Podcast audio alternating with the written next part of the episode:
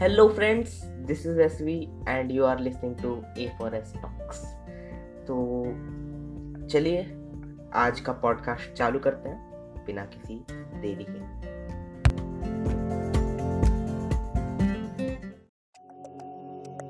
तो फ्रेंड्स आज का कुछ डेली न्यूज़ अपडेट्स में सबसे बुरा न्यूज़ ये है कि प्रणब मुखर्जी पास्ट अवे जानता हूँ ये एक दिन पुराना न्यूज़ है, लेकिन it's such a shocking news कि मुझे आप लोगों को बताना है ये।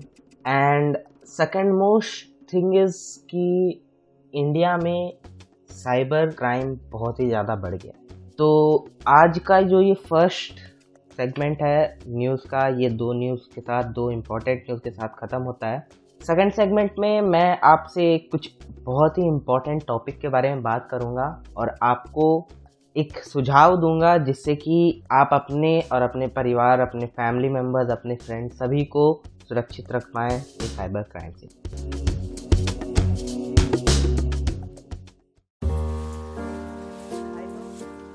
जो मैं बताने जा रहा हूँ, वो आपको, आपके लिए एक आई ओपनर होगा कि मैं ऐसा करता हूँ।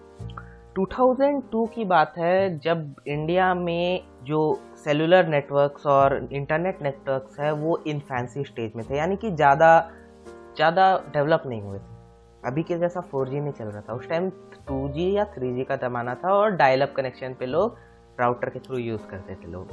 लेकिन इंडिया उस वक्त भी एक बहुत ही बड़े ब्लैक डॉट पे था, वो था call centre scam scam scam से आप ऐसे समझो कि कोई भी ऐसा चीज़, कोई भी ऐसा व्यक्ति सोशल इंजीनियरिंग करके या आपको चकमा दे के आपको धोखा दे के आपसे पैसे ठग लेता है, उसको स्कैम बोलेंगे।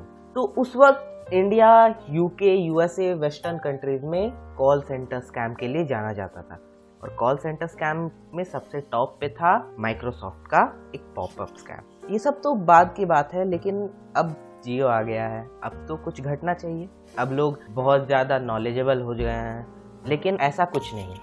अभी भी स्कैम्स चल रहे हैं। अब मैं बोलूँगा कि ऐसा कैसे? ऐसा कैसे बोल सकते हो तुम? तो बात यह है कि शाम के पाँच बजे मैं अपना फ़ोन सर्व कर रहा था और मेरा भाई एक पोस्ट लेके आया, एक वेब पेज खोल के लेके आया। उसने कहा कि भैया देखो, चौदह हज़ार का फ़ोन चार हज़ार पे मिल रहा है फ्लिपकार्ट मैं बोला, ये कैसे हो सकता है? हो ही नहीं सकता। तब मैं, मेरा दिमाग तब खराब हो गया जब मैंने उसका लिंक देखा। लिंक फ्लिपकार्ट का था ही नहीं। वो किसी और वेबसाइट का था। अब मैं तो समझ गया कि हाँ ये स्कैम है। लेकिन आप लोग कैसे समझोगे कि ये स्कैम तो देखो फेक ये सब फेक पेजेस जो होते हैं, ये पकड़ में नहीं आते। वो हुबहू कॉपी इस टाइप से बनाते हैं कि आपका आँख चकमा दे जाए। लेकिन फ़र्स्ट ऑफ़ ऑल आप अपने वेब ब्राउज़र के जो टैब रहते हैं, टैब के ऊपर जो सर्च बार रहता है, वहाँ पे देखना कि क्या वो लिंक फ्लिपकार्ट या अमेजोन का ऑफिशियल लिंक है।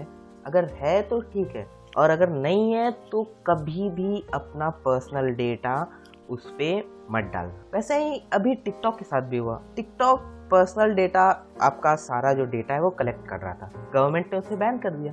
लेकिन आप सोचोगे कि, भाई डेटा ही तो कलेक्ट कर रहा था। हम कौन सा अंबानी है? मेरे पास कितना हज़ार करोड़ रुपए है? लेकिन बात यह है कि आप अकेले में, जैसे बोलते हैं ना, कि अकेला लकड़ी को आप तुरंत तोड़ सकते हो, लेकिन बहुत सारी लकड़ी को नहीं तोड़ सकते। वैसा इसमें साथ उल्टा है। अकेले के साथ आप बहुत सारे एनालिटिक्स वगैरह रन नहीं कर सकते। लेकिन अगर आपके पास बहुत सारा डेटा है तो आप कंट्री के मूड को कंट्री को किस टाइप से अटैक करना है, ये सारी चीज़ों को आप तुरंत एनालाइज कर सकते हैं। ये बात था टिकटॉक को बंद करने के पीछे। और मज़े की बात यह है कि अभी भी बहुत सारे लोग अपने प्राइवेसी को लेकर बिल्कुल भी कंसर्न नहीं है। आपको कंसर्न होना होगा क्योंकि अगर जस्ट इमेजिन आप कहीं कोई भी पब्लिक प्लेस पे हो, आपका वॉलेट घूम जाता है तो आप कितना कितना ज़्यादा उदास हो जाते हो राइट अब जस्ट इमेजिन कि आप ईमेल आईडी इंटरनेट जैसे बड़े मार्केट प्लेस में और आपका वैलेट यानी कि आपका आइडेंटिटी किसी और को मिल जाए, वो उसका बुरा यूज़ कर जाए। तो क्या करोगे आप? आप इसके बारे में सोच के देखो। मैं कुछ टिप्स बता देता हूँ कि आपको क्या करना है ये सभी चीज़ों को रोकने के लिए। फ़र्स्ट ऑफ़ ऑल किसी भी लिंक पे कभी क्लिक मत कीजिए चाहे वो व्हाट्सएप पे है और करना भी है तो उसको देखकर तुरंत हटा दीजिए अपने टैब से क्योंकि आपके फ़ोन का जो आ, किसी भी मलेशियस लिंक को क्लिक करने से ही आपका डेटा ट्रांसफ़र हो सकता है। आपके पीछे ट्रैकर्स लगाए जा सकते हैं। ये आपको लग रहा होगा कि हाँ मैं बहुत हेवी हेवी वर्ड्स बोल रहा हूँ। ट्रैकर मलेशियस लिंक्स लेकिन दिखने में कुछ नहीं है भाई। जब आप इन सभी चीज़ों के अंदर घुसोगे तो आपको लगेगा, क्या यार, ये तो बच्चे का खेल है। लेकिन बच्चे का खेल जो कर रहा है उसके लिए, जो उसका विक्टम है, उसके लिए नहीं।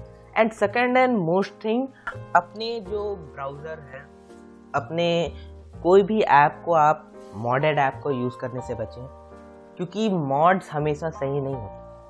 आप बहुत सारे लोग जो पेड ऐप को मॉड करके यूज़ करते हो, वो एक तरीके से बोलते हैं ना कि कोई भी चीज़ फ्री नहीं होती, उसी की तरह ये भी है।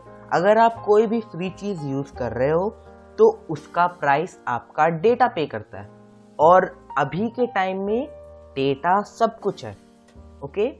तो आप ये सभी प्रैक्टिसेस का फॉलो करेंगे और अपने, मैं नेक्स्ट एपिसोड में आपको बताऊँगा और टिप्स एंड ट्रिक्स कि कैसे अपने आप को सेफ़ रखें, ठीक है? तब तक के लिए सुनिए मेरा आउटरो वेल वेल अच्छा आज के लिए इतना ही। आशा करता हूँ ये पॉडकास्ट आपको अच्छा लगा होगा। अगर अच्छा लगा, अगर आप किसी पॉडकास्ट स्ट्रीमिंग प्लेटफॉर्म पे सुन रहे हो तो जाके मेरे insta handle at the rate A four S underscore talks को फॉलो करो और मुझे डीएम करके मुझसे बातें करो।